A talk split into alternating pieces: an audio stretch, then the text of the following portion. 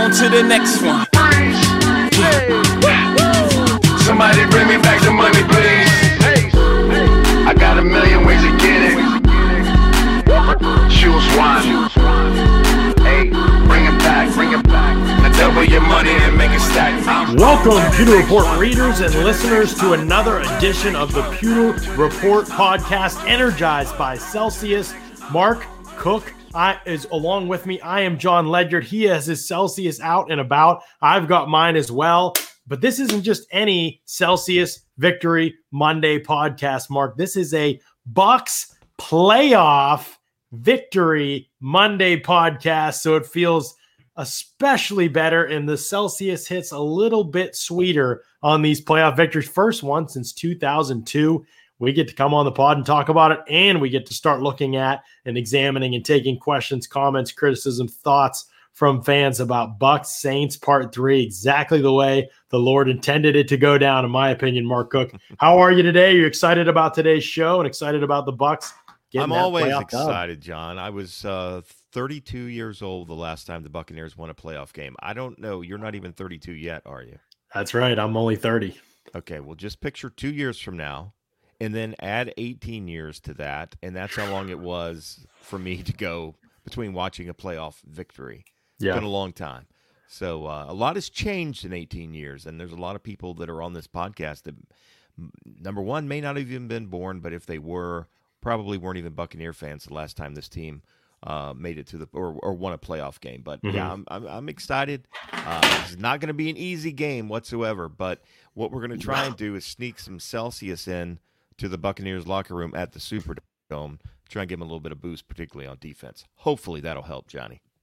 Absolutely. We've got a ton to talk about today. We're going to get to all your comments, your questions, your criticisms, what you want to know. We're going to get to Bruce Arians' comments from today's extremely interesting presser slash media availability time. We've got a new Bucs player on the COVID list. Fingers crossed, hoping that doesn't spread and become a problem. We've got a couple Bucs activated from the COVID list. We've got a ton to talk about. It's going to be really fun. It's all going to be energized by our friends over at Celsius.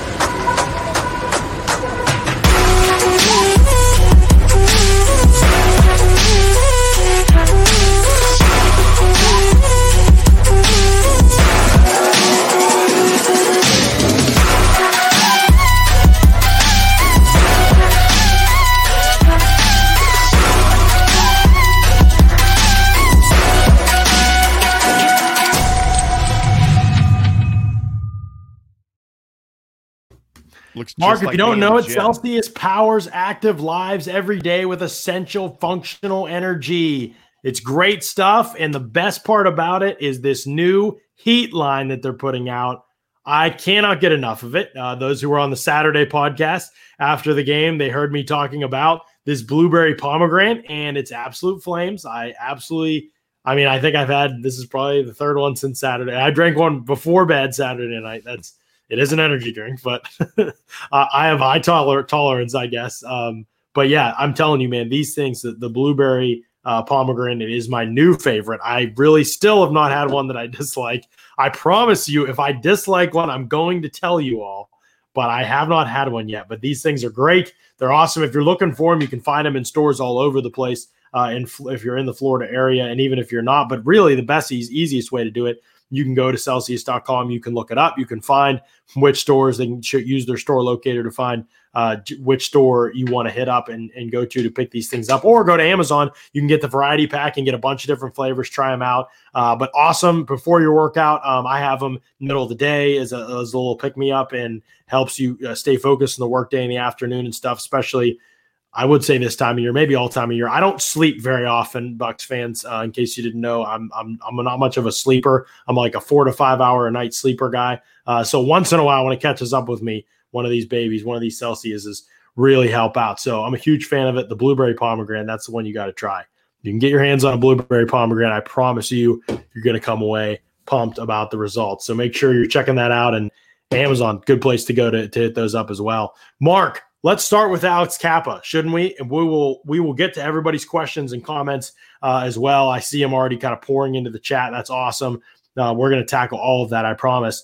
We do want to start with talking about Alex Cappa though, because it's a big loss. The Bucs lose a starter, uh, starting right guard Alex Cappa, who probably wasn't having his best game uh, when he went down. Um, but man, what a tough dude. He went down, Mark. I'm actually going to try and get the play in here uh, for fans to be able to see. see if I can show them uh, for those who haven't seen. But he went down, Mark. It was right near the end of the half. It was when the Bucs were in the two minute drill. Uh, they were trying to they were trying to drive and score before the end of the first half, um, and they were going in hurry up. And it was a situation where Ali Marpet actually makes a great block and manhandles John Allen. And here's the play here. You can see Ali Marpet manhandling John Allen, pancakes him, but they kind of land on Alex Cappa's ankle there. Alex Cappa tried to stay in this game, Mark, with a broken leg. He got up, he was slow, he was ginger. The guys were checking on him. He literally like hops to the line of scrimmage to run the next play, tries to stay out there. And the refs are looking at him like literally trying to stand on one leg. And they were like, get out, get out of here. And remember, the Bucs only one timeout in the half. So he didn't want him to have to burn that timeout, but he wasn't sure he could get off the field probably if he, if he tried. And so he's at literally standing there like on one leg and Wirfs and Jensen are like, dude, get out of here. And he is cussing everybody out on his way off the field because he's so angry. Um, and then up the sideline too. So tough cookie, Alex Cappa. He's going to be missed, man. There isn't an obvious replacement for him. Uh, Bruce says Aaron Stinnie is going to start. Ted Larsen filled in for him and struggled the other day. We already lost AQ Shipley uh, to the to the season-ending neck injury, and so or career-ending neck injury, I should say. And so the the depth is thin and unproven for the Bucs. You've got what Stinnie with 60 some career snaps. So it's going to be an adventure trying to replace a guy in Alex Cappa, who really had played exceptional football all season long for the Bucs was probably better than we could have even hoped for at this point in his career. Yeah, Alex really came on. Uh, Buccaneer fans will remember his rookie year, John. It was it was dreadful. Um, mm. You know, he was he was platooning, and um, you know he just uh, he was just bad. He didn't look like an NFL guard when he got here. But I tell you what, between last year and this year, he's really transformed his body, and um, he looks like that guy that you know fights in a phone booth. Isn't that the uh, kind yeah. of saying you scouts use when you talk about guards? And uh, he's he's been a tough son of a gun. We know that. I mean, we know he played injured last year, and he would have played. I mean, if if you know he would have let him, he would have said, "Just cut my leg off. I'll play with the uh, stump." I mean, he's just that kind of a guy. True. Yeah. And um, the the thing that that concerns me the most, and not that I don't think Aaron Stinnie can understand the playbook or um, physically block people, is just the chemistry that you lose. And and these guys have played together pretty much throughout the year. I mean, Donovan missed a game, um, and and Ali Marpet missed three games. Um, but Tristan Wirfs has been there, and, and Ryan Jensen's been there, and Cappa's been there. So that side of the line has really mm-hmm. been together. And now you're throwing a new guy in there. And John, you talked about it a little bit. Was we were talking during our group text on a couple of those sacks that we had Larsen giving up. Um, technically, PFF I think had him just giving up one of those sacks. Um, but I mean, part of that sometimes just comes also from communication, not understanding what your guy next to you is going to do. And sometimes it's not even verbal communication, it's just from being, you know, in the line of fire with these guys for, you know, a couple years now, um, particularly with Jensen and Cappa side by side. And, um, you know, they kind of know what each other's going to do. They don't necessarily have to spell it out and, and, and spit it out. They know what they're going to do. That's the biggest thing that concerns me the most. And you know that the Saints are absolutely 1,000% going to attack that. And um, you know, the good news is the Saints' pressure tends to come from the edge rushers, mm-hmm. Hendrickson, and and also with Cameron Jordan. Uh, but it doesn't mean that they can't get up the middle and and and as you know, Tom Brady's not a guy that's going to get outside anyway. So if anything, he's going to step up in the pocket. But if uh, if if Stinnie's getting blown up, that's going to make things a little bit more difficult for Tom Brady to stay clean uh, on on Sunday at six forty. Yeah, absolutely. Uh, you bring up a couple good points there. One of them being the interior pressure thing, and that kind of being like, like we've said, Brady is kind of he's been great at kind of avoiding edge pressure this season. A couple times this game this year against the Saints, it was kind of unavoidable early in the yeah. first game when they played. Second game, edge pressure really wasn't quite as big of an issue, but the interior pressure was mainly because of Joe Haeg, who I see many people mentioning. And Joe Haeg has not been really much better in pass protection as this extra offensive lineman. You know, they it kind of holds up the off the defensive line from teeing off a little bit when they go play action out of this 13 personnel or 12 personnel with Joe Haeg out there as the extra blocker gives a little more protection in that way. But he's been beaten a bunch of times even in, in those kind of advantageous situations this year. Chase Young whooped him on one, and Brady just kind of slid, anticipated it, and slid to the side and avoided him and, and threw downfield and completed a pass. And you know Brady's pocket movement's been terrific. Probably was the best I think that it's that it's been all season long uh, against Washington. But yeah, it's it's not been great with Joe Haeg, so I'm glad that it wasn't like, oh yeah, we're going to put Joe Haeg in there. I think the Buck, Bucs kind of recognized Joe Haeg is is pretty limited in pass pro. You know, you want to put his opportunities in pass protection out there when when it, teams are thinking run. And so he's been fine in the run game and adequate in that area. And so I think you keep doing that, keep him in his role, and you put Stinnie in you know, everybody wants to know what's up with Stinnie. Like, is he good? You know, he did have two reps at the end of the game against the Rams when Shipley hurt his neck and, he, and Jensen slid back to center and Stinnie came into guard. And on those two reps, he was great. He tossed Aaron Donald on one of them, I think. Um, I mean, he really handled him. So, I mean, it's two reps, and I'm pretty sure he's not going to handle, handle Aaron Donald uh, or anything like that. But what's is good about this matchup is that the best Saints interior defensive lineman – is David Onyemata, and David Onyemata typically rushes over Ali Marpet. He's the one that tore up Joe Haeg when Marpet was up out the last time. So most of the time, teams stay consistent with that. They don't move around those guys.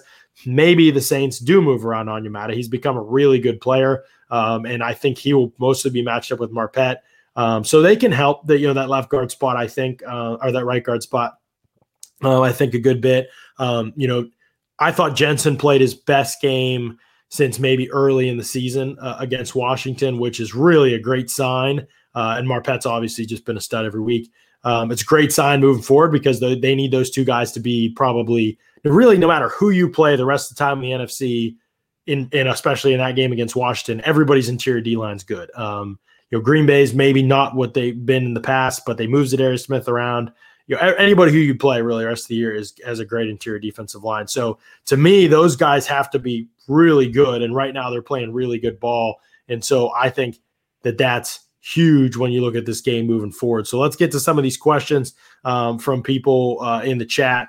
Uh, thoughts on Drew's performance yesterday? Brandon Burkhart wants to know. I'm guessing this is Drew Brees, right? Um, I'm not forgetting a buck named Drew, right? No, no, it's not Bledsoe, Bledsoe, or not Bledsoe. Yeah, or not Nancy Drew. No, it's not it's, Nancy it's Drew. Drew Brees. Yeah, okay, Drew Brees. Um, me have heard of him. He's uh, he's an okay quarterback. Yeah, I've heard of him. Uh, I know a little bit about him. I thought he was fine. I mean, I, I just don't. I, I, again, like to me, it's all about the scheme. Brees is smart and he throws on time and he gets the ball out and he knows his limitations. He can get through progressions. He's still accurate in that certain range of the field.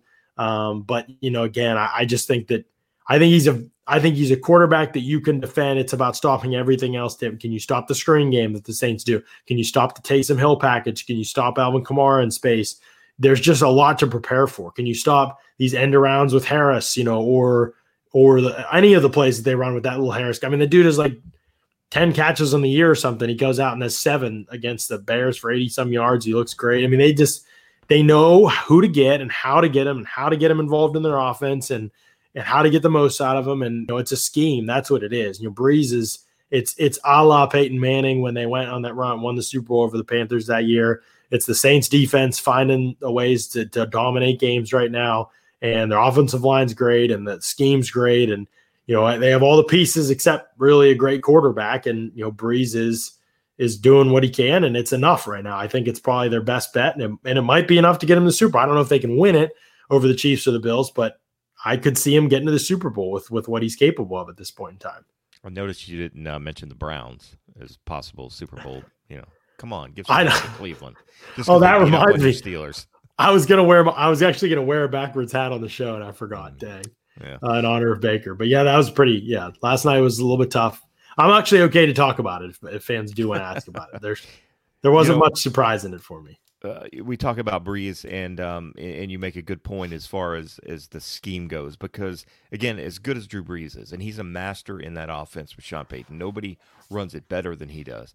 But let's not forget Teddy Bridgewater was five and zero oh in that scheme mm-hmm. last year. Taysom Hill, I think, lost one game uh, when he started for Brees. I think, I think, I can't remember the exact record, but uh, they didn't, they didn't exactly collapse. I, I, think actually maybe they did lose a couple in a row. But the bottom line is, is if Taysom Hill can run that offense, you know, Drew Brees is is is it's just like uh, uh, putting on a comfortable pair of jeans. I mean, yeah. this guy can do it in his sleep.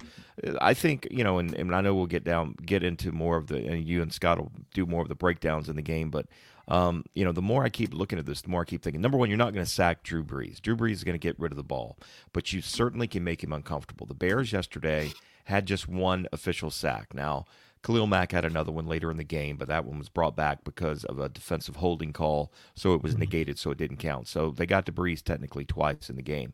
Um, it's just hard to get to Drew Brees because he's just too smart and he's going to get rid of the ball, and the, and the line does a great job of protecting him. But he's not great when – uh, you know, he's pressured. If you can get some people in his face and arms up and things like that, I mean, I think that's going to be the key. I think heavy pressure on Drew Brees is going to be smart, and and then but then you've got to play man because Drew Brees is not going to be able to throw the ball 50 yards down the field over anybody's heads. Mm-hmm. Um, there's going to be some yards after catch, but I still believe the yards after catch against this Buccaneer defense comes more when they're playing a zone as opposed to playing man. Again, I'm sure there's some breakdown stat somewhere for that, but I'm not smart enough to figure it out. Uh, but I would blitz the hell out of him. I would certainly bring Devin White. Uh, I would bring uh, um, uh, Winfield. I would bring different guys from time to time just to mix it up a little bit. The one thing I will say uh, for sure is they cannot just go into this game with the exact same game plan that they did in the first two games because if they do that right. Todd Bowles' defense, it's just going to be an easy win. Unfortunately, now maybe the the Buccaneers can you know hold serve and and match them score for score. Uh, but I still would favor Drew Brees and that Payton offense, even in a shootout, number one, they're playing at home, and they're just a more experienced offense. Drew Brees and, mm-hmm. and Sean Payton just know what they're doing. I still would put my money on Sean Payton um, out coaching Todd Bowles, even if it goes to a shootout, or or uh, Sean Payton out coaching Byron Leftwich on the offensive side of the ball. So we'll mm-hmm. see what happens. But I, I just think um, I just think they've got to mix it up. They've got to change things up because if they come back and try and do exactly what they did the first two games, um, the game may be over by by halftime. Right. I've been racking my brain, Mark, with ways that the Bucs could create pressure because to me, if you don't create pressure against the Saints, it's a slow death. You have to have a perfect day offensively and you hope against a great defense and you hope that they make an uncharacteristic mistake or two and somewhere along the way right. that's enough to get to, to get the advantage in the end you know, moving in your favor. And they've but done I, that in the playoffs. They've historically done that in the playoffs. Let's not forget. Yeah. Drew Brees, as great as he is, and st- statistically right up there with Tom Brady, and they go back and forth with most touchdowns, but Drew Brees has the most passing yards, I believe, or it's close. Bottom line is he's got one Super Bowl. Uh, mm-hmm. The Saints, you know, the last year against Minnesota, uh, a couple years ago in, in, that miracle throw to Diggs uh, against Minnesota again. I mean, they they you know they're they're not a perfect team. Although I will say I think this is the best Saints team that there's been since that team won the Super Bowl back, um, you know, like 150 years ago. Most talented, probably, yeah, yeah, especially on the defensive side. I mean, that was right. kind of their Achilles heel, and and mm-hmm. we can talk about Drew Brees. There were a couple years where, where where the Saints went seven and nine back to back, uh, but Drew Brees was one of the best quarterbacks in the NFL statistically, and it was the defense that let him down. So they really built right. that defense, particularly the secondary uh, and that defensive line. And you know what, the linebacking core is good. There's just not uh, there's not a weakness to attack, but again, Tom Brady is good enough to beat the best defenders if he has enough time. So the Buccaneers have to protect, and they just got to find a way. I think the Bears' game plan was very good to hold the Saints to 21 points yesterday. Um, again, and only getting one sack. Whatever the Bears did, I would do a lot of if I'm Todd Bowles. Yeah, I mean, to me, I thought. I mean, like I said, I'm thinking about okay, how do you get pressure in this game? Because, like I said, I just don't think I, I don't think you can ask your guys like last time they said we're going to get pressure with four, we're going to play zone coverage. We'll get to the coverage thing in a little bit. There's a lot of layers to the coverage thing, but for the pressure thing, which is really critical in this game, I mean, I'm just going to be honest. Shaq Barrett and Jason Pierre-Paul are not better than, nor will they beat Terron Armstead and Ryan Ramczyk. So just find them matchups they can win. Right. Play both of them inside. I mean, I'm I'm serious. I'd play both of those guys inside on any obvious passing down. Anytime you can get them in second, third, and long, I know in second and long against the Saints, run's probably still an option. And so maybe you take a risk here and there, but I would play those guys inside and stand them up. And I would play guys like Suh and and Gholston on the outside. And I would, especially in pass obvious situations, you know, third and eight and third and nine, third and 10, because those guys on the outside, all they have to do really is contain. I mean, and, and and push the pocket a little bit. And if you get if Brees gets outside the pocket once or twice on you, whatever. But he's not going to yeah. do that all game, and you you can no. live that way. You know, if he make, gets out, makes a play, all right, he makes a play, do it again. You know what I mean? That's the mentality in this game. You got to find the best matchups you possibly can. And I want Shaq Barrett and Jason Pierre-Paul working against Cesar Ruiz and and uh, Andrus Peat and those guys. That's where the weakness is for the Saints O line. Um, it's definitely not uh, the tackle spots. And if you take your only two good pass rushers, really, you know, disrespect, Gholston's doing all he can, so Suh, but they're just not great pass rushers anymore. Um, you know, if you're and Golston never was, but you know, if you're taking those guys and you're putting them against their best two offensive linemen, you just haven't done enough as a coach. You haven't thought creatively enough. You haven't thought outside the box enough. And I know that's probably the biggest biggest criticism with Todd Bowles. But honestly, this is where 38-3 can come back to help, to be honest, Mark. 38 3 is embarrassing. You cannot excuse away 38 to 3. You can't excuse away four straight losses to the Saints as the Bucs defensive coordinator. You can't excuse away giving up 27 points or more as a defense, 31 points or more as a team against the Saints. There's been a couple defensive touchdowns in there against the Saints and getting outscored 137 to 67 or something like right. that in four games. You can't excuse it away. You have to. there's such a history of losing there, and there's such a history of even getting dominated there in the most recent game that even with coaches that are really stubborn, I hope and I believe that losses like that make you look in the mirror and. I mean, you don't want to get embarrassed again. You watch that tape a couple more times. You come up with a couple more things you've never done before. I think it makes you motivates you to go harder in a new direction than you typically would when you would could say, ah, if we just made this player, this player, this play, you know, like if they play the Chiefs again, I'm like, man, we were right there at the end, right. three points. Like I, you know, or, but the, or the Bears right. game. You're yeah, but, that's exactly right. I, and I wrote about it in the mailbag today, John. That it's not like those games came down to one or two plays. I mean, they were dominated literally in both games. Buccaneers got out to an early lead in that first game uh, of the season, but at the end yep. of the day, the Saints, you know, the Saints were controlling what was happening in that game, and uh, in the second game it was just a disaster. So uh, you can't try and do the same thing because again, it wasn't just a matter of the ball bouncing the wrong way, and that's why you lost those games. You can say that about the Bears, you can say that about the Chiefs mm-hmm. game, and you can say that about the Rams game. But the other two losses were just dominant performances where you were just outcoached and and and out talented to a degree. Um, the the you know the the when you look at matchups, and we talk about matchups all the time, the the Saints offense versus the Bucs defense is a huge advantage for the Saints offense. The Buccaneers offense against the Saints defense I would still give the advantage to the Buccaneers offense, but not certainly by the amount of advantage right. that I would give the Buccaneer, I mean the Saints offense over the Bucs defense, if that makes Correct. any sense. Right. No, I completely understand what you're saying. I think it's a good point.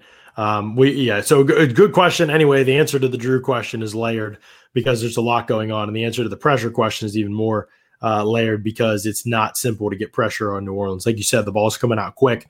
I need quick wins. I need to attack the A gaps. I need Drew Brees looking at pressure in his face, pressure off the edge just doesn't matter that much against the Saints. It just doesn't. The ball's not going to be held long enough. So I need pressure in his face that makes him pull the ball down, try and go somewhere else, look for a throwing lane, that kind of pressure. That's why having Devin White back is just absolutely massive for this game. Somebody asked funda- that I, fundamentals too. Before we get to the next question, fundamentals. Mm-hmm. They have to tackle well. They absolutely one hundred percent. They can't. Sure. They have to be. I mean, you're going to get the, the, Saints are going to move the football. The Saints are going to score points. We know that. But don't give up. You know, uh, uh, twenty yards after catch on things because because you're taking bad angles and things like mm-hmm. that. You've got to be fundamentally and technically sound this game. If, if over any game they're going to play the rest of the year, if they were to advance. Right. Somebody asked Gronk going to be the sixth man again. He means in pass protection, and it's a good question. This was pretty funny, but Gronk actually ran 18 pass routes. Everybody, I don't think he had a. Did he have a catch? I don't think he had a catch no. against Washington. No, he had one, one, one target in the end zone. Uh, right. In the right. end zone. Yeah. Great catch, by the way. Just not enough space back there, but uh, 18 uh, pass routes in the entire game and 11 pass blocking reps. So he was, he really was. He was the extra offensive line. You know, that's what he did. He stepped into a role that was you know, totally selfless role, and he just said, "I'm going to pass protect." And he man, did he handle Chase Young? And, I would, I would do the same thing because right. to me, the, the Saints' defensive line is you know is as good, if not better. I mean, certainly the production from from from the Saints has been better against the Buccaneers, um, and so you know, that was the problem to me in that second game in particular. Uh, and really, even if you go back and watch that first game, um, Brady, while he didn't get sacked a ton in that first game, you know, he just was not comfortable at times. I mean, due to the pass rush. And, um, mm-hmm. you know, again, it's not always about taking the quarterback down to the ground. If you make either of these two guys, because they're not running quarterbacks, they're not mobile guys, if you make them uncomfortable, that's when you can force them into, into some mistakes.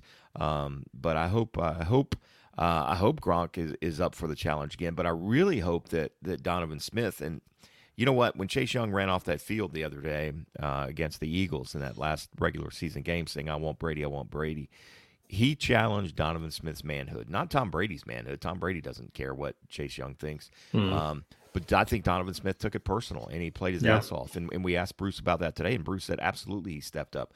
And Bruce mm. said, now we need him to do it again this week. We need him right. to do it again, back to back. I want to see it again. And if they do that, they'll have a chance. But if they can't keep – Brady upright, then then again, it's it's another Sunday night thirty eight to three or whatever it was final.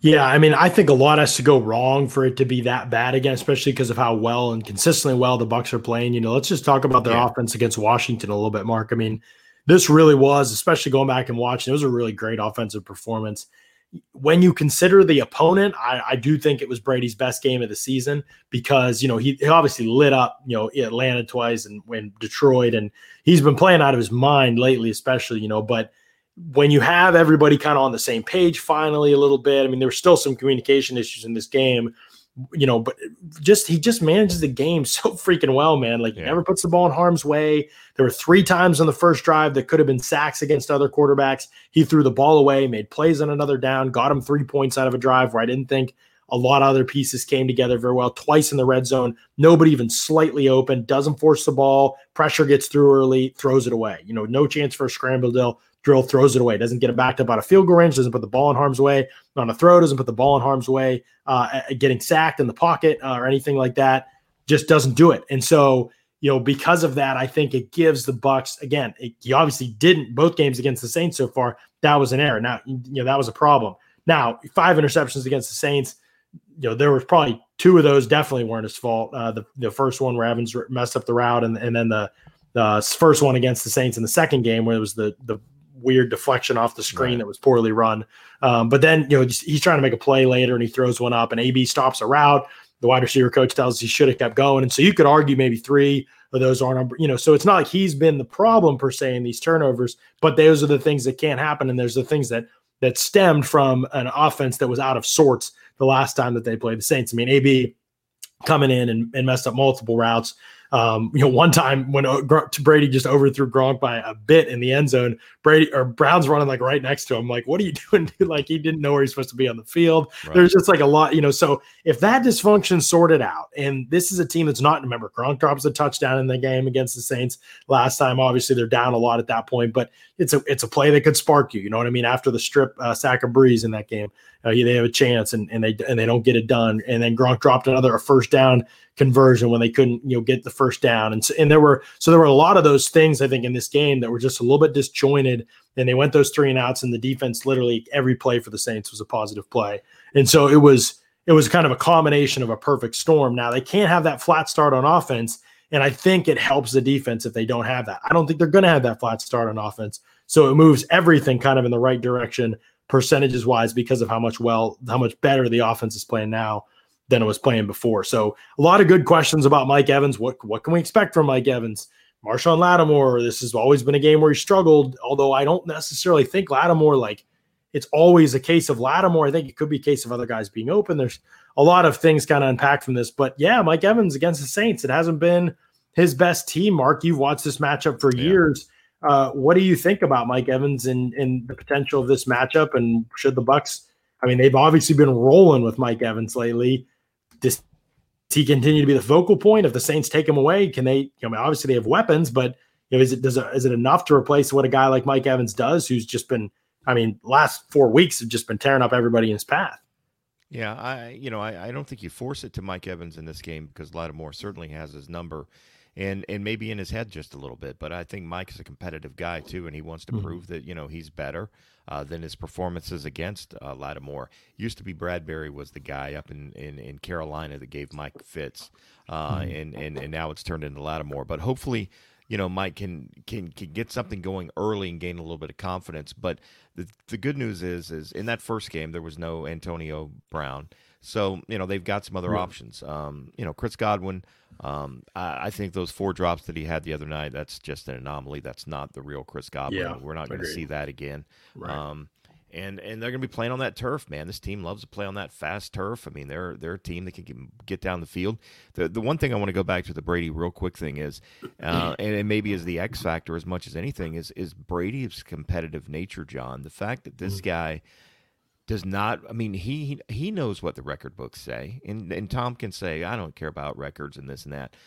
Look, I mean he's just a competitive guy. That's the reason he's Mhm. still playing at the age 43. Um, he does not want to lose to Drew Brees on national TV for the third time in a row. He just doesn't want that to be his legacy this, you know, in his Yeah. first year here in Tampa Bay.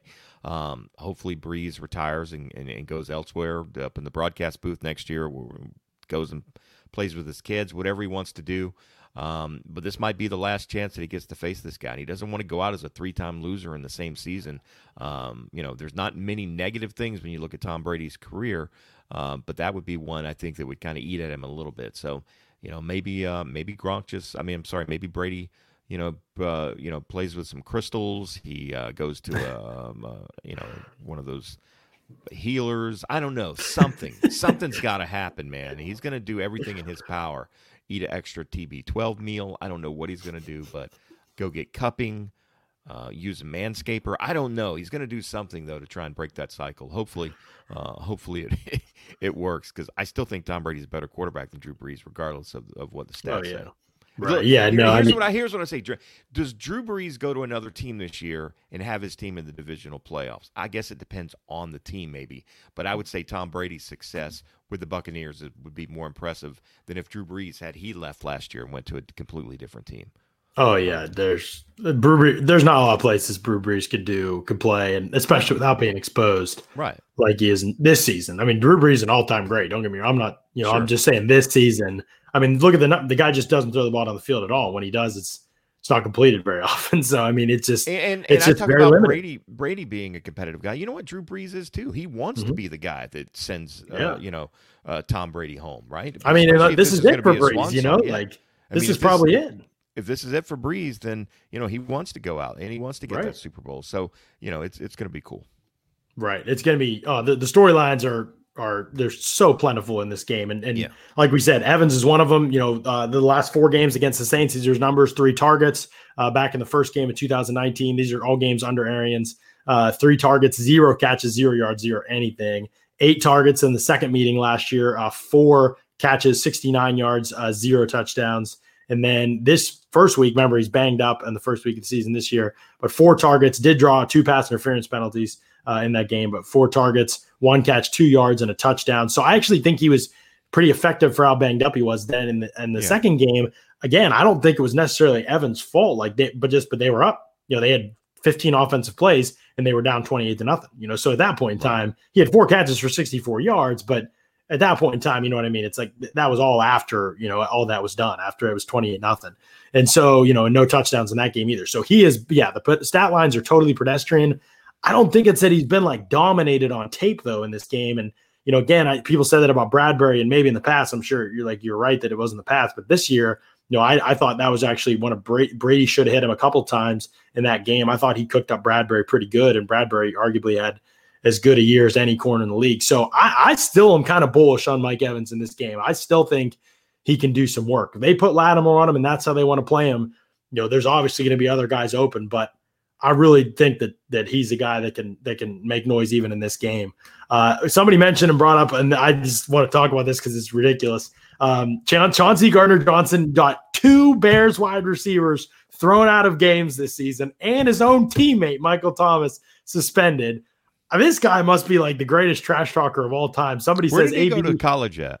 He was he's a Gator baby. Yeah, there you go. I mean, Yeah, that explains a lot of things right there. Yeah, they throw shoes over there. So Yes. Uh, AB versus CGJ might might just break out into a fist fight, right? Can AB match uh, Chauncey Gardner Johnson's aggressive intensity? Would love AB to humble that dude on a big stage. Uh, this is surprising to some people, maybe, but AB is really not a hothead on the field. Like I've never seen him. Right. I'm trying to remember even over the years. Obviously, as a as a Pittsburgh guy, fan for years, and they covered the team uh, for years. Uh, you know, I can't remember really an incident where he even got into. it. I mean, he's actually like on the field, like when they have him mic'd up and stuff. Even like in, he doesn't talk trash. Like he's like super complimentary of other players. Like when he's playing against them, like telling them they're awesome and he loves their game. Like that's kind of his psychological warfare way. So I actually think Mike Evans would be way more likely to get into it with, with Chauncey Gardner Johnson. And I definitely think Chauncey Yes. Gardner Johnson is going to try to get into Mike Evans' head. And so is Lattimore. I mean, they both, Right. both they got, they, Lattimore got hit with a penalty last time, but Evans could have easily gotten hit by a penalty with a penalty against him bad the blood first between game. them. Jameis Winston Yeah. went after uh, Right. Lattimore a, a few years ago in a game. Nate Pitts, Mark, is that Barrett Ruud poster offer still on the table? I don't remember what the offer was. I just randomly spout things from time to time. I don't really pay attention to what I'm saying. So if you remind me what it is, uh, if it's uh, if it has to do with money, then I guarantee you it's still on the table. But uh, I don't know what it was. I don't know. Maybe it was a fifty dollar super chat or something. Now we haven't gotten the one hundred dollar super chat yet, where I shave SR in my chest here, uh, but that's still coming. So if anybody wants to drop a hundred bucks uh, in one time, was it was it hundred right. or two hundred? I can't remember what It was one. I think it was 100. I, think think, and Scott would and Scott would have a soul patch if that happened. I think. Yeah, maybe That was I, the deal. You know what? I think I'm going to go 200 on that because I really, really don't want to take my shirt off on camera. And uh, I, 200 is fine with me. but I mean, two hundred dollars is two hundred dollars. I mean, that'll get me uh, that'll get me a nice uh, new camera so you guys can see all right. of the wrinkles in this 50 years. By the way, how's the playoff beard coming in, John? it's coming along great. Yeah, it looks Yeah, it's coming along great. I'm like afraid to cut my hair with the Bucs winning right now. I Homeless It's guys this are weird- asking me if I need money when I go to the Publix lately. They're like, "You need, you all right, man? You need something?" I'm "No, I'm good. That's funny. shaggy, I love it. Buccaneer Bruce with a five dollar super chat. Buccaneer Bruce, Thank thank, you. you. You're always coming in clutch with the super chats, man. Buccaneer Bruce helping finance that new uh, new cameras for uh, Pewter Report staff. Do you think these guys and coaches, these players, I'm sorry, and coaches are intimidated physically and mentally, or one or the other? This is actually something I, I am a big believer in the psychology of the game. Like I really think Me too. that it matters. Um, but I don't think I think they're not at that point for these players for the Bucs. I think they're at the point where they're pissed about the last game and the way that it happened.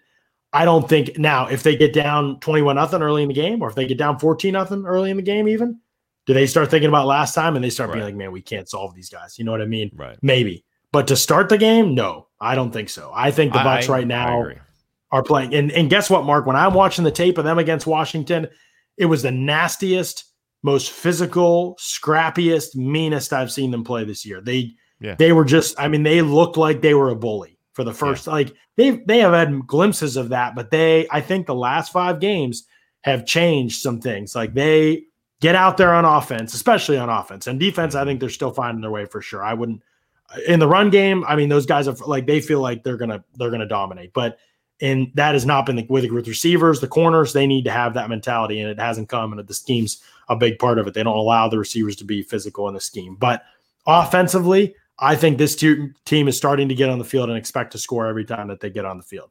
Now, can that be disrupted? Yeah, that can be disrupted, but it's getting a lot harder to disrupt it. Washington's a great team, a great front, and honestly, Scott, the Bucs just took it to them. You know, if they hadn't had those drops, there's at least another touchdown on the board. Yeah. That drive before the first half, uh, Godwin dropped one over the middle that would have put him in Washington territory with a Right. minute left. They could have scored on that drive. Some, I just Ke'Shawn think Vaughn fumbles. Uh, was there, Ke'Shawn you know, Vaughn the other fumbled, side of yes. 50. Yeah. Yes. And they might have given up. You know, if Washington doesn't drop a bunch, they might have given up 30 points, but I think they'd have scored 45 or so against one of the best Right. defenses in the NFL. A defense that hadn't given up more than 20 points, wasn't seven Yeah. games in a row. I mean, More, Uh, I think more than that, even. Yeah. Or maybe it was seven because the Lions game. Yeah. But Yeah. But uh, you know, you say, could, is it in the Buccaneers' head yet? And you're right. After that second game, maybe like if if the Buccaneers had to go two weeks later, if the NFL had made the schedule where you know they had to play those guys two out of three weeks, like they did the the, the Falcons, um, after getting shellacked in that game on Sunday night, yes, I think there would have been a little bit of a carryover effect. But the fact is, it's been what nine games since then, Mhm. whatever it is. And and this offense is is completely different me- mentally wise, if that's the right word. I think where they were from that night at Raymond James Stadium when they got blown out. I just, I think you're right. I think they just feel like um, there's nobody that can stop them if if they play well, if they play their game. And um, scary thing is, John, is there's they still haven't hit their ceiling. I don't believe. I mean, they, Right. there's still an off season hopefully to happen this year, uh, a full training camp, preseason next year, and and keeping you know I don't. There's nobody on this offense that's uh, as far as this. Well, I don't think there's anybody on this offense that's not going to be back next year. I mean, Right. you could say Leonard Fournette or obviously McCoy. uh, Maybe, but maybe, as, but- but as far as the main guys, I think they're going to find a way to keep, um, you know, 95% of that offense, and, and they should be even better next year. Yeah, I, you're right. I don't want to look at this as kind of a, like anything that happens is great. It's never great to lose in the playoffs, and it's not great to lose to a team three times. That you need to mentally be able to get over this hump, and that's why I think Buccaneer Bruce's question is a good one because they need to be able to clear this hurdle. And if you start fast, you that is going to build confidence in your play throughout the rest of the game. You're going to start to believe. You can say you believe in your head and your heart and all that, but like once it actually starts happening, that belief takes on a new meaning, a new level, and Yeah. you start to and that starts to exhibit itself greater and greater ways. So that's why this game's huge. But to your point, Mark, if they lose this game, I mean, it, it you know, I think it was a great season. I think they had a great run in it and everything like that. And I'm again, I'm not going to go down this path too much, but I mean, this team's in position to run it back, and the rest of the NFC South is just not. I mean, the Packers, the Rams, and the Saints are in three of the worst cap positions in the league. Uh, you know, they can all be good next year. Um, you know, the NFC's still going to be good. I'm not, you know, Seattle will still have Russell Wilson, Packers will still have Rodgers and Adams and pieces and everything, but there won't be a team as complete as the Bucs next year. And with Brady, that doesn't look looks like he hasn't fallen off at all. You know, we'll see how the offseason goes. Again, got to bring back Godwin and got to fix. Got to find some pass rushers. Uh, but they're in a great. You know, look at the graph I tweeted out or tweeted out earlier today.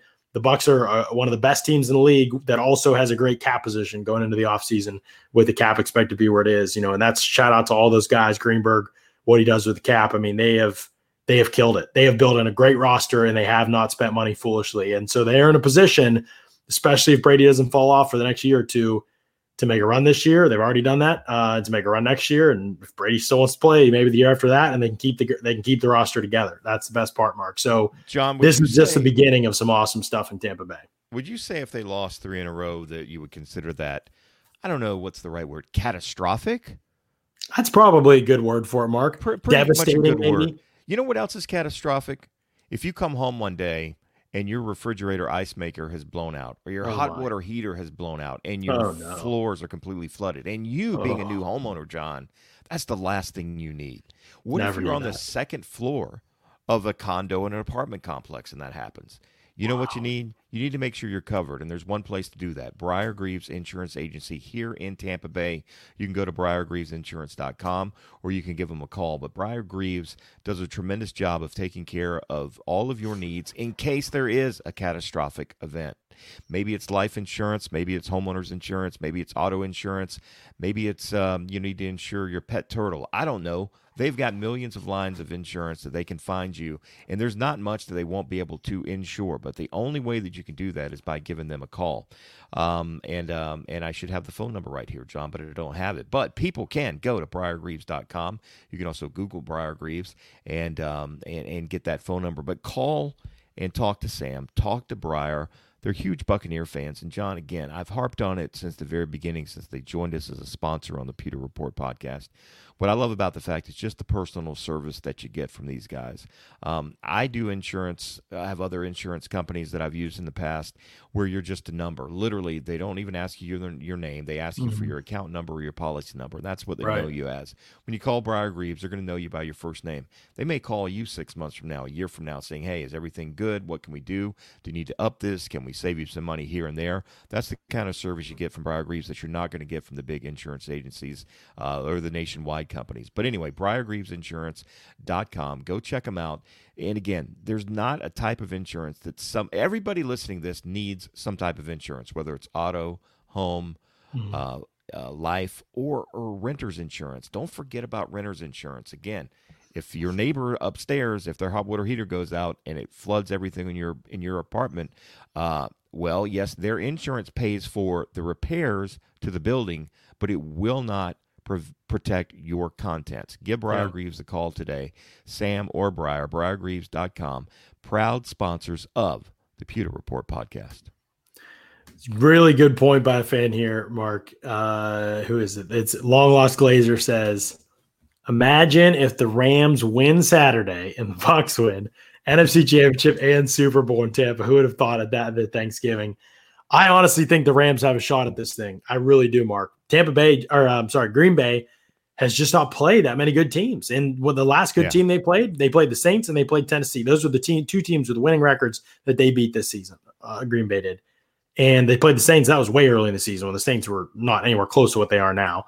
Uh, they were really struggling at that point in the season, and uh, the Titans does, don't have a defense. They are right. horrendous defensively. They gave up. They got killed in that game, and so I just really, I really think the Rams can pull this off. That defense is just nasty. I mean, they it's are. just nasty, and teams nobody's figured out how to solve it yet. Like nobody has, and so that defense you know, honestly, is better. That defense is playing better now, the Rams defense, than when they played Tampa Bay just a month ago. Oh yeah, I mean, I agree. The, the, I watched that game on Saturday, and uh, and, it was it was you know it was like the JV versus the varsity when you mm-hmm. scrimmage because uh, the the Seahawks had no answers for the interior. They had no. I mean, they, they were able to get one ball over the secondary's head to to Metcalf, but um, uh, you know the shutdown corners they have, the linebacker play, but really that front four.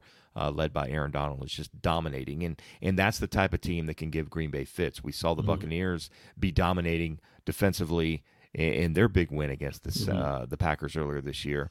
Um, don't know that the Buccaneers can duplicate that right now. I don't think they're as good of a defense now as they were then, but uh, but certainly we know that the Packers are a team that can be beat. And again, I go back. I, I like to look at trends in history, and um, you know the Packers had an opportunity last year. I mean, they had the best record in the NFC, home field advantage, I believe, through the playoffs. I think maybe maybe the 49ers, but I believe now I'm pretty sure I don't know. It seems like the 49ers went to Green Bay and won that game to go to the Super Bowl. That might be right, yeah. Because they were 13 and 3. I can't imagine I mean the I mean certainly the the 49ers weren't 14 and 2. Right. Um, but anyway, my point is is is they're you know they've they've had good records and, and been favorites before and, and lost.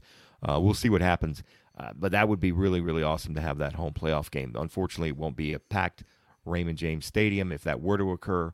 Uh, but man, that's certainly mm-hmm. never happened before. No team that's hosted the Super Bowl has ever hosted the NFC or AFC conference championship game. They've hosted divisional right. games before, but I don't think they've ever um, made it to. There's never been a team that's been in the uh, in the championship game before the Super Bowl in their home right. stadium. And obviously, never a team that's hosted the Super Bowl and then been in the Super Bowl too. And so, like that, it becomes this. Oh, the percentages aren't in the Bucs' favor, and we'll just see. I mean, none of that actually has an impact on the outcome of games or whatever. But it is funny to think about that that could be the case, that they're literally yeah. in position for that to be uh, the case this year. Um, so interesting stuff. Um, somebody asked, we kind of touched on Gronk as a blocker too, but Greg DeCruz, thanks so much for the super chat. Always appreciate that, buddy. Uh, will Gronk be used more as a blocker now that Stinnie is playing guard? Um, we already said, uh, talked a little bit about Gronk. I think Gronk probably will be used as a blocker um, but I, you know, I don't necessarily He's believe not, he can't. You can't help out the guard from the tight end position. You know. yeah, I mean? yeah, right, right. There's not. Yeah, there's not a lot of help that can be given. There's not there, a lot of help but there, but but yeah, you can help with line slides and stuff like that, though. Yeah, you can help the guard with that.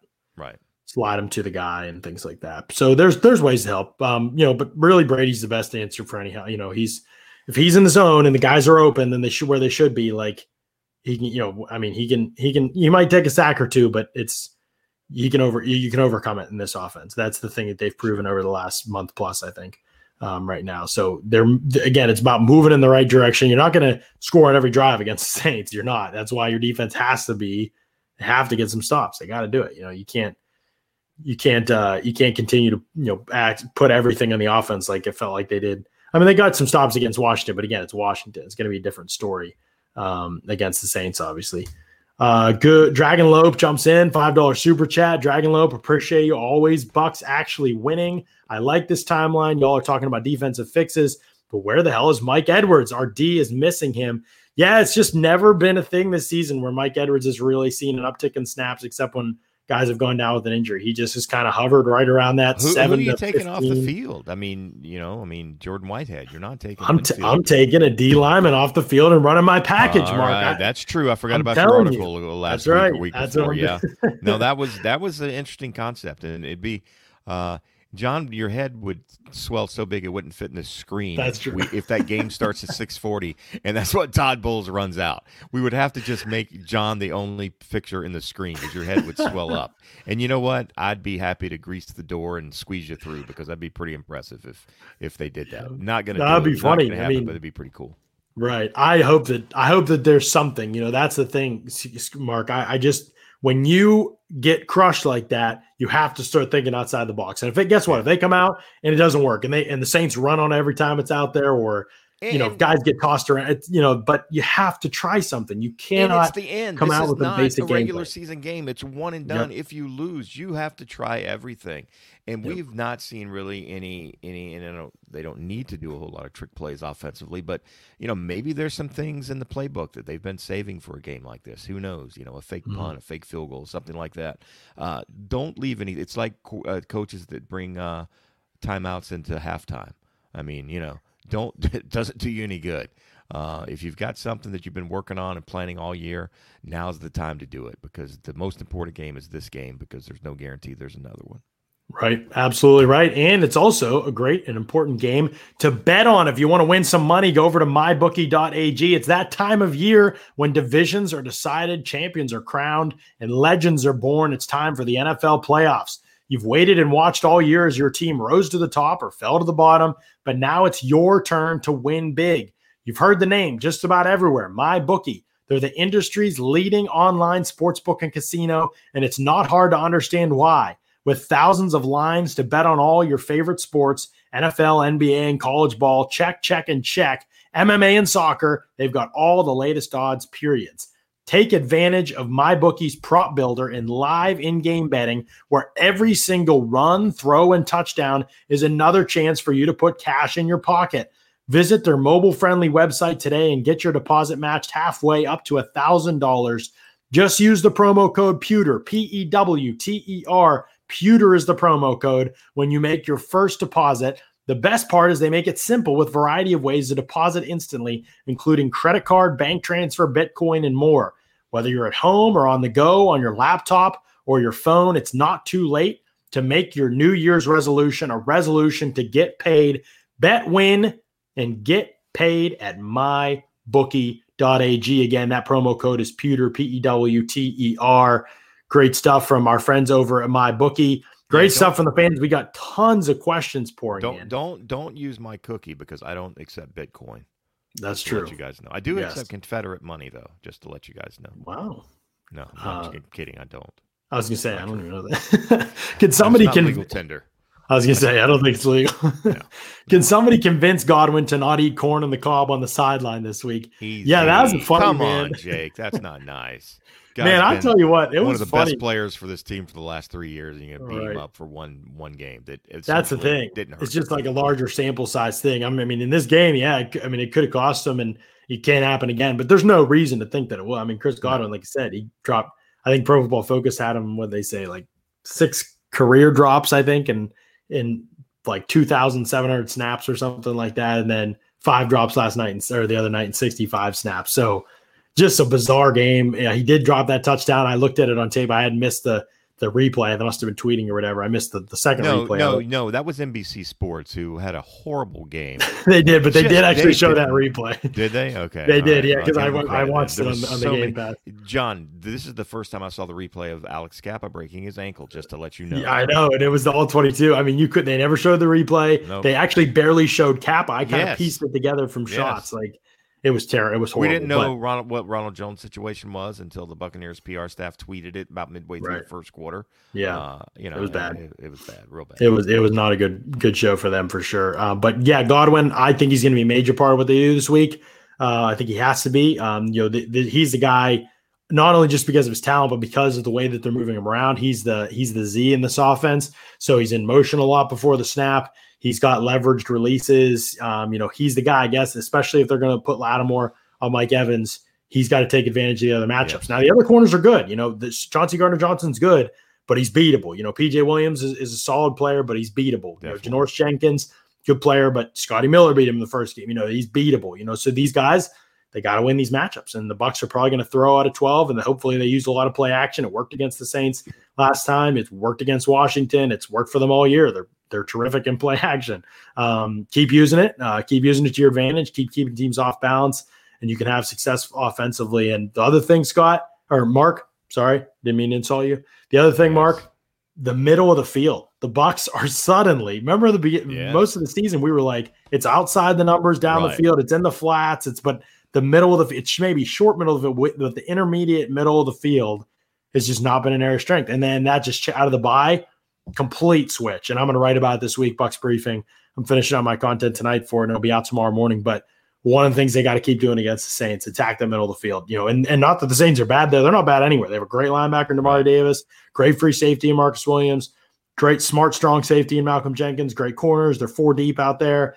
Chauncey Gardner's like this great run stopper stuffer who can match up with tight ends. They have they have all the pieces. They have depth up front. You know, they have a great defense. There's no no getting around it. So do what you do, and you've got to be able to attack the middle zones, I think, and then find guys in the intermediate middle of the field. And the Brady in the the Bucs have done that with Brady the last uh, four or five weeks now at this point. So they are rolling in that regard, and that's got to continue, I think, uh, against New Orleans. Um, so there's lots of things to look forward to, but it can be another uh, big win for or big week for Godwin. Does Brady eat a W if the Bucs win? How hilarious would that be? That would be great. I would I would probably still cringe, but it would also be funny to yeah. see Brady do something like that. You know what's Brady's way though, Mark, is if they would were to win, he would make some like cryptic remark about it, but he wouldn't actually like you know, eat a W yeah, or anything, yeah, but he would make some remark about it, you know, in one of his videos after, right, right. Um, you know, and kind of deadpan with that little hmm, smirk that he has, you know, that that would be his way. He wouldn't he wouldn't address it that directly, I think.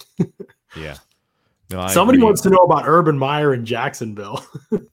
I, I, don't know what's Do you think going it happens? There. He wants twelve million dollars, and if you're going to go to the NFL, as much as I hate to say this because it's Duval County and Jacksonville's not my favorite city in this state, but um, twelve million dollars, the most salary cap room, and the number one overall draft pick. I mean, you're not going to find really a better opportunity. Uh, I say that you take a look at the Eagles, a team that was almost in the playoffs this year. You know, a mm. team that's you know won a Super Bowl a few years ago. That that you know has a couple quarterbacks that Urban Meyer would love to probably work with. So you know maybe maybe that's a fit for him, but. Um, but I mean, I don't, I don't think the Eagles are going to pay twelve million dollars. But anyway, bottom line is, is uh, I think it's possible if he decides to come back to the NFL. I don't know that it's going to be he's going to be successful in the NFL. We'll see. He's uh, he's left two college programs uh, due to health reasons. I don't know why he thinks the NFL is going to be any less pressure. Uh, we'll see, but um, right. yeah, I don't know. It, it, to me, if that's the if I were a betting person at mybookie.ag, I would uh, I would I would say Jacksonville is the favorite to land Urban Meyer if he decides to come back. Right. Uh, this was a good point here. Uh, Hezo813 says uh, Godwin will show up Sunday, no doubt. Love that shot they showed with Brady, arm around Godwin in the tunnel after the game. Still have the utmost confidence in him. Mark, there are things about Tom Brady's play, about Tom Brady and who he is in, organ, in this organization that cannot, that we haven't been able to quantify and we haven't been close enough to because of COVID this season. And that that's you know that just sucks for us kind of, right. but it's been transformational for this team. I didn't even see this shot. I'm glad Hezo brought it up. I don't I don't even know of the, the image that he's talking about. I'll have to go look for it. I think it's but, on Buccaneers.com. Yeah, I mean, Pat McAfee was talking about today um, on a show, and I love Pat McAfee. I think he's hilarious. And he was talking about just Brady and how the competitive fire that he has, and how much it burn. You know, I mean, he just ripped into Cam Brate, and Cam Brate had a great game. He ripped into him after Brady. Yeah. You know, that third down, they're driving two minute drill. They're in like a third and two or something, and you know, he has an opportunity. He ducks under a sack. Brady, Tom Brady pulled a Carson Wentz Houdini and ducked under a sack and and had an opportunity to make a play on a scramble drill. I mean, it was just an unbelievable play by Brady. And Cam Brate's kind of like trotting out his route and and watching the pressure and thinking Brady's going to get sacked rather than staying alive and working back to the quarterback and getting open. And Brady doesn't throw the ball because the defender's in his hip pocket, kind of just trotting along with him. And Brady ends up taking the, the very short uh, coverage sack from Montez Sweat. And so he goes down, and then he gets up and he's you know right at right at Brady to stay alive, like on the play. But and Brate goes out and has a great game, you know, and and you know you can't miss those deep. You know, it's not like going back. Ah, I miss. You know what I mean? Like no, he's directly telling you. Right. You know, and it's that kind of style. I think that in football, man, there are moments where that has to happen. I'm not saying every play should be ripping into somebody, and but he's never going to say anything to me. If we asked him about that play, right. he would he would literally deflect the whole thing and blame himself. And you know, he's never going to put you on blast in that way, but he's going to tell you as a teammate and he's going to pick you up as a teammate. And that's why all these guys rave about him it's been transformational to the culture. We we're not close enough to like have a have a firsthand view of that like we would in a normal t- with open locker room, or we'd be hearing quotes about that every single week, you know, and, sure. and asking questions about every single week. We have such a limited amount of time and, and and availability to the players that we get to other things. But uh, yeah, I think it's a, I just glad he's brought it up because it's a great point. We haven't talked about it enough. How totally it's just been totally different. I mean, to have that in Tampa Bay, with losing that they've had. You know, when you looked at midseason, nobody thought they'd be where they are now and look like they they look now. Well, I mean, a big part of that is Brady just continuing to work at it, continuing to make sure have those attention to detail that I thought, you know, again, like I said the whole time, I, you know, I think you can look at stats and say Brady and play great against those good teams. I, again, he's the least of my concerns. He's the least of my concerns against the Saints. If if the line does their job and the receivers catch the ball and they run the hots when they're supposed to, the Bucs offense is going to roll. I don't know what the defense is going to do. We'll talk about that on Wednesday, but I'm just not worried about Brady at all. Like he's not a he's not when people like, "Oh, this is the most important, you know, Brady has to play way better than last time." Like if everybody else plays better than last time and and they were most of the issue, Brady's going to get the job done. Like there's no doubt in my mind. You know, no, he's not a superhuman, but um I think that yeah, it's it's very important that the rest of the group plays with the cohesiveness and the attention to detail, the increased attention to detail. It's not perfect. It's not the Saints' well-oiled machine yet. Uh, it's not the way the Packers have looked yet, but they have had enough instances of that where I am pretty optimistic that the offense can get the job done. But it's going to be a different story with the Saints uh, and the defense for sure. I can't find the question now, John, but it was way earlier in the in the chat. Somebody asked. Um, why don't you and I ever ask questions in the press conferences? And we do. But here, here's the deal: we know there's limited time, particularly when you're talking Bruce and Brady. Um, and Scott Reynolds is the boss, so we, you know, it, it's a respect thing. We know the, the, uh, the not the chain of command. Well, the chain of command here at P Report, obviously, but as far as we also know exactly the order of the media that they're going to go in. And if I raise my hand and John raises his hand, um, chances are only one of us are going to get uh, a question in. And certainly we would rather it be Scott because a lot of times Scott uses those questions, those answers in his Fab Five, uh, whereas John and I may just be out of curiosity wanting to know an answer. Again, if this were mm-hmm. a normal season where we're in the media room, uh, there would be more questions asked. But because of the, the there is a more of a time constraint when it's done on Zoom because they have to unmute right. you and go to thing. It's just not a, a, quick flow thing. Like you know, the time is probably the same, but there's probably five questions less that we get in a Zoom interview than we would in a normal uh, season when we're just on a you know a Thursday afternoon with Bruce or something like that. Right. But yeah. John and I do ask questions from time to time. Sometimes Scott can't be on the calls if that's the case. And right. most time I'll jump on or John will jump on. And um, if Pewter Report gets a second question, a lot of times it'll be John or John will ask Scott, "Hey, ask this question," because he yeah. knows that it's he's going to get called on. So, hey, I need I need the answer for this for what I'm working on. Mm-hmm. So, ask the question. So it's a it's a collaborative effort sometimes. Right. Yeah. For me, it's seen it's done by seniority. The question, you know, so I don't get to ask a question because I'm the new guy. I don't get to ask a question until all the people who've been there longer than me, which is Till basically Ira everybody. Kaufman has asked four of yeah. John. so so John, I raise my hand John, sometimes, John, but I just don't get question, called John. on John, let right. me ask you a question. John. That's right. yeah. Saying Bruce's name a hundred times. So I do raise my hand sometimes, but I don't get called on. So a lot of the time I won't raise my hand, and I know Scott will get called on probably maybe twice because he's yeah been 25 years. So I so I asked Scott that like today that if anybody listened, the Taysom Hill, you know, who plays Taysom Hill in practice, I asked Scott, you know, hey, maybe you know that he asked that. So you know, there's a lot of that sometimes that happens. Scott does a great job of asking us if we need anything and stuff. So we usually get what we need. But yeah, it'll be a totally different story when it's open locker room and we just are in there. You know, they'll be you'll be hearing from us plenty in, in those instances for sure. Um, uh, yeah, somebody, somebody. I mean, I know there's talk about SMB. I, I see questions about SMB and stuff. We will get to the, a lot of those on Wednesday um, because there's a lot to unpack there for sure. Um, like I said, I, nothing's gonna happen with them, but we can talk about how they can maybe there's been some interesting things like just out of nowhere going back to SM. You know, they said we're gonna simplify things and keep him in the nickel. And then Jamel Dean got hurt, and SMB played horrible, and then they Jamel Dean came back, and SMB's back to playing every down. I'm just not sure.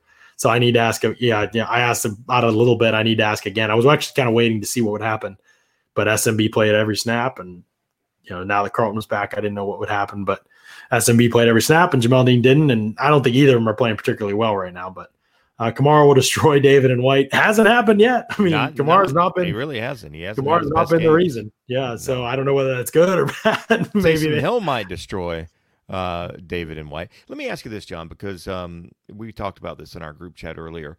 When Taysom Hill comes in to run that package, mm. who's more responsible for stopping him? It's got to be the linebackers, right? I mean, because he tends to run. He will run inside, but he tends to run you know, on the outside of the tackles. So that's got to be your linebackers. Well, certainly your cornerbacks coming up and containing as well. Uh, right. Uh, but but I mean that's that's where Devin White and Lavonte David, in my opinion, have to be really solid because he's gotten, and again, I'd have to look at the stats, and you guys will probably do this before the Wednesday podcast, but um, I would say he's probably averaging five, six yards every time he's carried the ball against the Buccaneers since mm-hmm. he's kind of been running that wildcat from time to time, and you know that's just too much. And and you brought up a good point very early. It's not just Drew Brees you got to stop. It's it's so many things that this offense for the Saints is capable of doing that the Buccaneers need to be able to figure out a way to to limit those. They can't stop everything, uh, but they can't let everything work as well. They've got to be able to slow. If they can, if they can manage and and and not you know get dominated in one area. Just yeah. again, the Bears didn't do anything. I mean, Drew Brees still threw for you know nearly 300 yards. They still had uh, 385 yards of offense. It's not like the Bears shut them down. But again, it's it's scoring. I mean, it's it's you know allowing scoring, and, and the Bears right. only allowed 21 points. Um, the one thing I want to say, and this, so you guys will talk about this too, the Buccaneers have to be better in the red zone. If they're going to win this game on Sunday, they can't kick three field goals. Um, mm. You know, they're, they're going to have to score touchdowns on those. They can't, you know, go field goal to touchdown with with the Saints. The red zone defense has to be better for the Buccaneers, and the red zone offense has to be better for the Buccaneers. It wasn't good in the second Saints game, and it wasn't good really against the um, uh, against the um, uh, Washington football team on Saturday right. night. Well, they were yeah one of five in the red zone.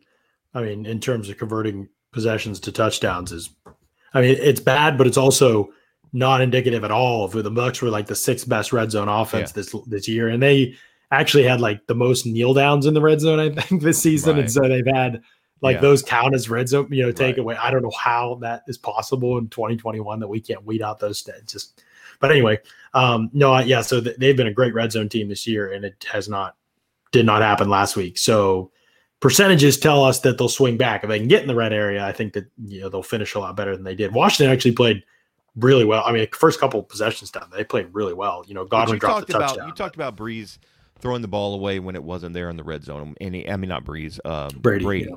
Um, he yeah. can't do that. In my, I mean, he's got to take, I think, a few more chances in, in this game again because field goals aren't going to beat the Saints. They're just not. I mean, I, I, understand why he did it against Washington because they don't have a potent offense, even though um, I think they threw for 306 yards in that game. And, yeah, but, uh, but three's better than a turnover. And so, yeah, well, you, you I, I agree it, it's better than a turnover, but again, it's the end. I mean, this is it. This is for all the marbles, essentially. I mean, every game now, you have to look at every game as the Super Bowl, as the potential last game of the year. So, uh, and I think Brady's smart enough to know that. He's, he's, mm-hmm. he's pretty, uh, he's a pretty savvy veteran, I would say. He's, yeah. Uh, he's learning Leads playoff yeah. football. He's doing pretty right. good. Leads the league in tight window throws this season. So he's, he's not afraid to pull that trigger for sure. But you're right. It, this is a game where you have to accept the fact that, and for Arians especially, I think it's the biggest for him. You know, the players on the field, I don't think risk management comes into play as much. You know, they're going to play. You know, just right. they're going to play. But for coaches, I mean, Bruce Arians has to understand if he's a fourth and one or fourth and two near midfield early in the game, and you know got to be aggressive. You got to go for it. Yeah, your defense is struggling right now, and, and your because, offense is yeah, clicking. If the Saints drive, okay, if you punt the ball and it's a touchback and it's it's it's you they get the ball right. at the the twenty. It's going to take them two plays yards, or if they go fifty five yards for a touchdown, does it really matter? I mean, doesn't. No, you know, shorter if, drive, if you get the ball back on offense. You get the ball back right. exactly. Right. So yeah, he's got to be aggressive, and it's been hit or miss with him in those situations this year. And if it comes down to a situation like that, it's going to be really important. Uh, real quick before we log off, just want to run by Kam- Kamara's stats really against Todd Bowles' defense, Kamara has not been the thing. 16 carries, 62 yards last year, 13 carries, 75 yards in the second meeting. That was the best he played. He had 10 catches in that game, but just 47 yards. six catches for 42 yards in the in the first meeting last year, and then this year been even more pedestrian. 12 carries for 16 yards in the first meeting. Did have the touchdown, um, and then five carries for 50 or five catches for 51 yards. Again, at the touchdown, the short screen right down there in the red zone he scored on. But the most of that yardage was on that trick play when they were the Payton decided to run up the score on the last drive or tried to, and he got Michael Thomas hurt. Um, and then the second meeting, nine carries, 40 yards, so decent average. And then he scored the short touchdown down in the inside the goal line or inside the 10. And then he had five catches for nine yards in the last game. So again, he really is he's at a play here or there, but he has not been the factor for the Saints, and they've still dominated. So I don't know what that's I don't know if that's good or that's bad, like I said, but uh, they've done a good job on Kamara, and that'll that'll definitely need to continue for sure. So we will have more stuff. Thank you, everybody who's jumping in the show. If you're listening here and you're not subscribed, go over to YouTube, hit the subscribe button, hit the bell in the corner, get the notifications when we go live. Pewter Report TV on YouTube give us a follow. We're getting up there in subscribers. We're trying to get to 3K by the end of this playoff run. We need that playoff run to go to the Super Bowl, maybe to get there, but we are working our way up there. I know a ton of y'all listen and you don't subscribe. It doesn't do anything to you to subscribe, and it can right. help us a ton if you hit that subscribe button. You can hit that subscribe button and never watch us again but it helps us. We hope you watch this again, obviously, but it helps us out if we get those subscription numbers up. So we appreciate y'all. We love y'all for tuning in all the time. Hit that subscribe button, help us out, and tell your friends and families. You guys have been awesome spreading the word and making sure you're in here every show. I was just telling Scott the other day, I was texting him, I was like, our fans are just unbelievable. Like they're in every show. I mean, we were on 12 to 1 the other night in the morning after a Bucs win, Bucs playoff win, first one since the Super Bowl 2002. And we literally get the next morning to check the numbers and over 10,000 people had listened to the show on one of these formats, Twitter or Facebook or YouTube. I mean, it was just unbelievable. And since then, you know, the listen numbers since then have even taken off even more. It's just crazy uh, what we have. I mean, and again, that was a great show, but we've had tons of great shows since then. So the numbers are there. We just need, you know, y'all hit those subscribe, tell your friends, tell your families, tell everybody you know this. It's the time. People are getting into the Bucs, buying into the Bucs. You know, if you want more fans for the Bucs, you want that stadium sold out. Let's tell people. You know, let's. It starts with y'all, to be honest. Um, and man, y'all are committed. I mean, the same people are in here every single show and you're chatting away, and it's awesome. You just love the team. And so we love it. So, and the other thing you can do, download the Locker Room app. Um, it's it's an awesome app. It's a social audio format. We're going to be going live on there. And on this locker room app, we we did live, we did pregame before the Washington game. We did halftime before the Washington game. We're going to do pregame before the Saints game next Sunday. We're going to do halftime before the Saints game. And then on Tuesday, tomorrow, actually, in the afternoon, after my Bucs briefing column goes over and I've watched all the all 22, you can get on if you get this locker room app and you follow Pewter Report. It's a free app get the locker room app download it and you and you can get on there I, I, when i'm gonna i'll send you like an invitation you jump in and on locker room you can ask questions about the all 22 if you watched or just ask me what i saw from the all 22 and i'll walk you through everything that i saw and it'll be like a film review with all of us and you can ask whatever questions you want about players or you know, i've tried to take notes on everything and so you can just chat with me kind of about that kind of stuff and just ask whatever you want. And for a while, we'll do, we'll just go back and forth. And so it's awesome social audio platform. We just launched on there. We've got like 30 some followers, 30 some people have jumped on there. It's a brand new app. It just started. You know, this thing just started. And I think they have some really cool ideas. It is only on iOS, yeah, for the download. If you have an iPad or something like that, though, I mean, obviously you can you could do it on there. Uh, it's pretty sweet though. Uh, so if you have iOS, they're they're working on the Android option, I, I, believe, right now. But like I said, it's pretty brand new. So we're yeah. trying to be kind of on the on the cutting edge of all this. You know, us a Pewter Report, we're real trendy these days. We're trying to be on the cutting edge of everything. So Locker Room is the app. It's it's sweet. Uh, we've really we've only done two shows on there, but we've been pumped about it. It's been awesome. So again, I'm, uh, we appreciate. I'm even wearing skinny jeans, trying to be trendy. That's right. That's not Mark true. Cook wearing skinny jeans. You I know, Pewter Report can do anything. Own any jeans? No. Oh wow! Don't even own any. Jeez, we need to talk about this. No, yeah, Terrence, you can steal your wife's iPad. That's a great idea. That's exactly right. Jump on there, download that locker room app, and just follow Pewter Report. It's super simple. It's free. Like I said, they do awesome stuff, um, and we're trying to trying to get on the cutting edge of that, and it's been a lot of fun so far. So we're looking forward to it. So again, we'll be live Wednesday at 7:30 p.m. Scott and I will be breaking down Saints versus Bucs in depth with the stats, the numbers, the tape the game plans, everything we want to see. It's going to be awesome. And then Thursday we'll be on with a guest, talk more about that matchup and how they can teams can attack each other and things like that. And so it's going to be a ton of fun. It's going to be a great week on the podcast. We appreciate y'all listening to another edition of the Pewter Report podcast. Out.